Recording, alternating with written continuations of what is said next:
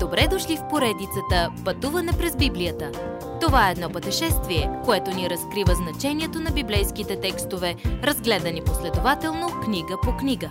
Тълкуването на свещеното писание е от доктор Върнан Маги.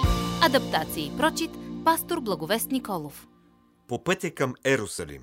Когато Исус започна последното си пътуване към Ерусалим, фарисеите се по петите му. Те му задават сложни въпроси, за да го уловят в нещо. Първо, те го питат за развода. Това беше актуална тема, защото царят им Ирод тък му се беше развел с жена си, за да се ожени за нейната сестра.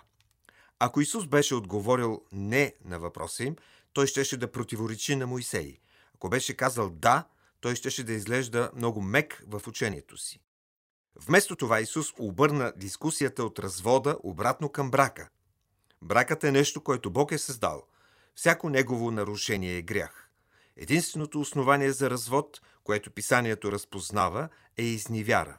Невинният партньор е свободен да се ожени отново. Децата са невинен продукт на брака и разводът става двойно по-голямо зло, защото децата страдат, когато домът им е разрушен. Докато разговаряха, Исус прие децата, дори ги носеше в ръцете си и ги благослови.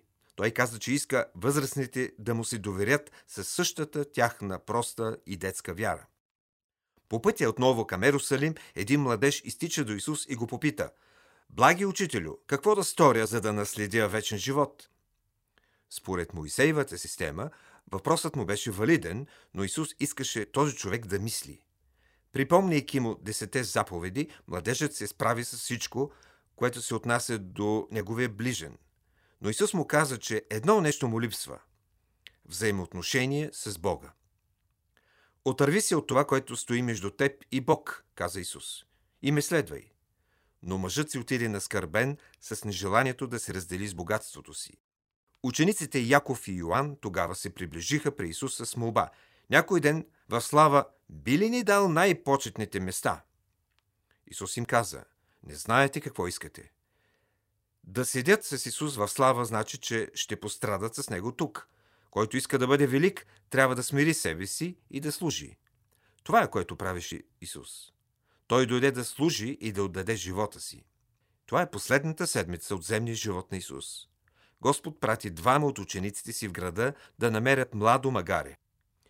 Когато се върнаха, те покриха магарето с дрехите си и според традицията да приветстват победоносни водачи от дома след битка, те отрязаха палмови клонки и покриха пътя с тях. Малка тълпа галилияни се събраха и започнаха да викат Осанна, благословен този, който иде в Господнето име. За всеки, който някога е наблюдавал завръщането на императорите след победоносна кампания, това събрание от селени нямаше да е впечатляващо. Но удивителното за идването на Исус в Ерусалим е, че той публично представи себе си като великия първосвещеник и единствената жертва за нашите грехове, приемлива за Бог. Всеки, който го е приел като спасител, от повече от 2000 години насам, милиони светии ще се включат в тази тълпа.